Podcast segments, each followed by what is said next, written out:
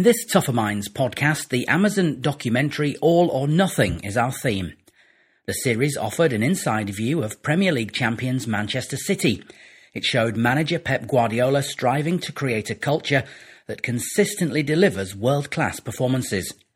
Tougher Minds founder Dr. Jon Finn discussed this and highlighted how we can all start to build winning cultures in our own organisations and teams. So, the All or Nothing Amazon documentary followed Man City over the course of last season, which I think they certainly broke some records in that period of time, won the league. And it was an in depth, behind the scenes look of what was going on. We know that that was a very powerful, very successful culture. So, from my own perspective, I was interested in trying to understand well, what's going on there? What's what's making these people tick? And very interesting, Guardiola, um, in a fairly recent interview, talked about his aim isn't to win league titles or cup titles. His aim is actually to create a culture which focuses on training well, preparing well, and improving every day.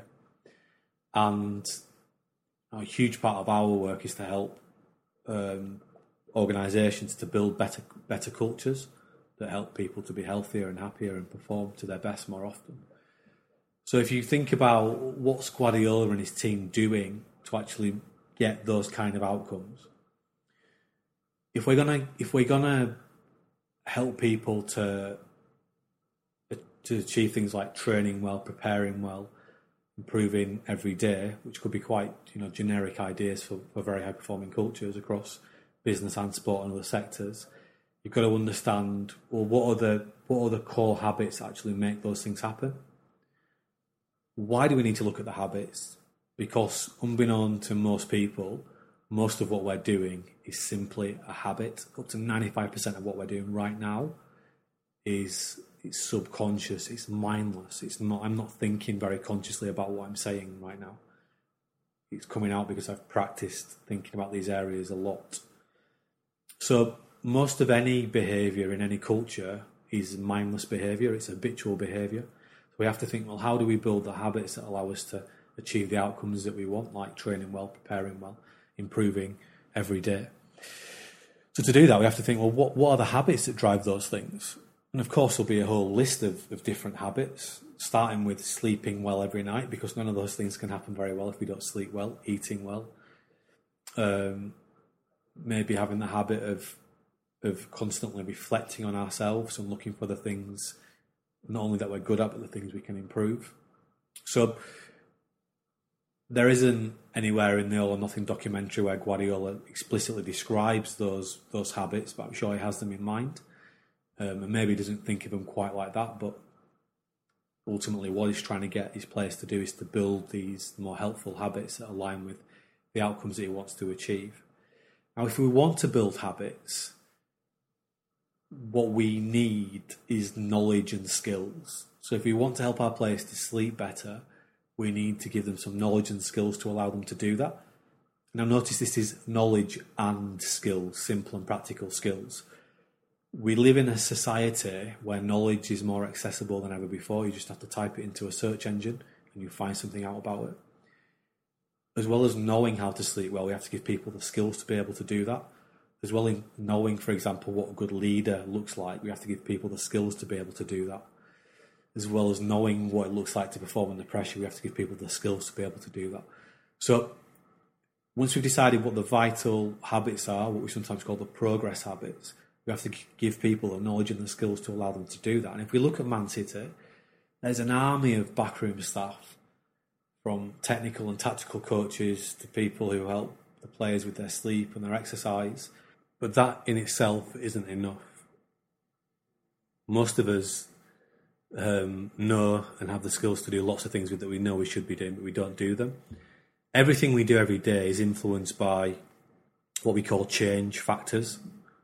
These are often hidden things in our environment, in our own cognition, that drive our behaviour, that persuade us to do things and take the first step to building helpful or often unhelpful habits. So, if we want to get people to build these progress or vital habits, deliver the outcomes that are going to make the culture successful, we need to tap into these these these change factors. Uh, we often talk about six change factors, although it's more complex than that, but it gives us a, a simple way to start understanding it. And, and if we look at the, the um, All or Nothing documentary, we can start to see some of these change factors at play, driving the kind of behaviour that Guardiola wants from his team that ultimately help the team to achieve the results they did last season. One of those factors we call social rewards. Um, this is if I do something, I get rewarded, socially rewarded by the people in my environment. And one really interesting example of this, very early on in the, in the City season, was when uh, City were playing Chelsea, which was the former club of Kevin De Bruyne, and City beat Chelsea with a sensational Kevin De Bruyne goal. And when he came back into the changing room, he was enveloped by his uh, jubilant teammates. Um, start started to chant his name and lift him up like he was an all-conquering hero. And it's quite interesting then if you see some of the other members of the squad, they will want to get in on the action there as well. You know, someone like John Stones who had a breakthrough season last season will see that and think, well, I want some of that. But to get some of that, I need to be doing the kind of things that Kevin De Bruyne is doing. You know, and interestingly, Kevin De Bruyne is um, is almost like a textbook excellent pro. He does all the things you'd want a profession, a great professional to do, uh, including you know, he hires his own personal chef to make sure that his nutrition's right. So you see that social reward factor going on and, and reinforcing the kind of behaviour that will allow Guardiola to get the outcomes that he wants. Another factor at play is what we call social support, and this is Vincent Kompany. Um, he's the club captain, I believe. Is that right? He's the club captain. Yeah. And his nickname is the President. um, a little bit like I think Jamie Peacock at Rhinos used to be called the Godfather. He has power, and people respect him and they look up to him. And again, he's almost like uh, the the the exact sort of role model that you want in the dressing room. Um, and interestingly, again, we're using the John Stones example as someone who really, really came of age. Was talking about how um, Vincent Kompany helps him to improve his game, and you know they must be having those conversations, and he, he's seeing what he needs to do if he wants to um, get the kind of rewards that Vincent Kompany has got in terms of silverware and in, terms of career, etc. So if we want to create habits in an organisation, we need people around us to model that behaviour and support us in our efforts to, to build those new habits, whether it's for sleep or for something else. So we see the social support factor. And then, say, a third factor that you see very consistent in the documentary is Guardiola himself. And I would say what he's triggering is what we call personal motivation. He keeps reminding the players this is not about him. He says at one point, it doesn't matter if you like me or not. This is about you. You're going to get your reward if you keep persisting. And he keeps painting the very vivid picture of the big goal those guys are working towards together as a, as a collective and a team. And if we want to build a new habit today in the short term, there needs to be a really good reason why. Um, and Guardiola consistently reminds me of that really good reason why they need to keep persisting. They need to get back on the field in the second half and secure the goal or whatever it is. So, whatever we're trying to do in our lives, if we understand the six change factors, it makes it a lot easier to do those things. Three very big ideas I think that most people are not aware of. One is that their experience of the world is what they pay attention to. And that's what William James said, who's seen as the founding father of psychology, about 110 years ago when he was setting up the first psychology courses ever in New York. I'd refine that slightly and I'd say what we are in the habit of doing is our experience of the world. What we are in the habit of paying attention to is our experience of the world.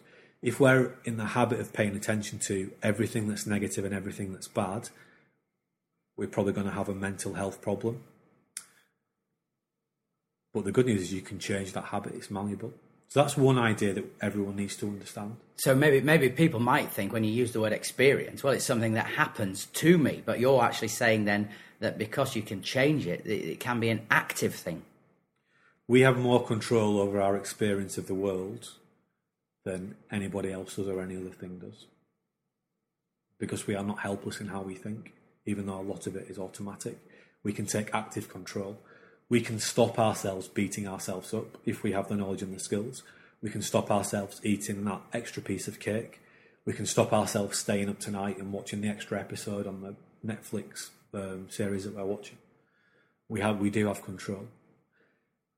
So the next thing to understand is that up to 95%, probably at least 95% of what we're doing right now, how we're thinking, how we're behaving, is simply a habit or a series of habits. It's subconscious, it's mindless behavior. So, not only is our experience of the world um, driven by habit, habit is most of what we do most of the time. So, how we experience in the world is, is naturally very driven by a very subconscious or very mindless process. It doesn't have to be because we can pay attention to ourselves and watch ourselves, but left to its natural, left to our natural devices, that's how it, that's how it unfolds. And the third thing to recognise, again, academic research showing us this, is that most of us, most of the time, are not aware of what is persuading us to build the habits that we build, to build the habits that run our lives. We're not aware of explicitly the driving force that keeps making us check our phone, or that keeps making us um, beat ourselves up, or that keeps making us eat the wrong things. So these three ideas are driving everything that we do, but we can take control. And the first step is to recognize that most of what you're doing is a habit, and you can start to control via the six change factors and designing our interactions with the world, how how we experience the world. And by taking control, it's much easier to be healthy, happy, and performing to our potential more often. And when you combine that across a group of people, you get record breaking seasons like Man City had. Thanks for listening. You can follow us on Twitter at Tougher Minds and check out the website tougherminds.co.uk.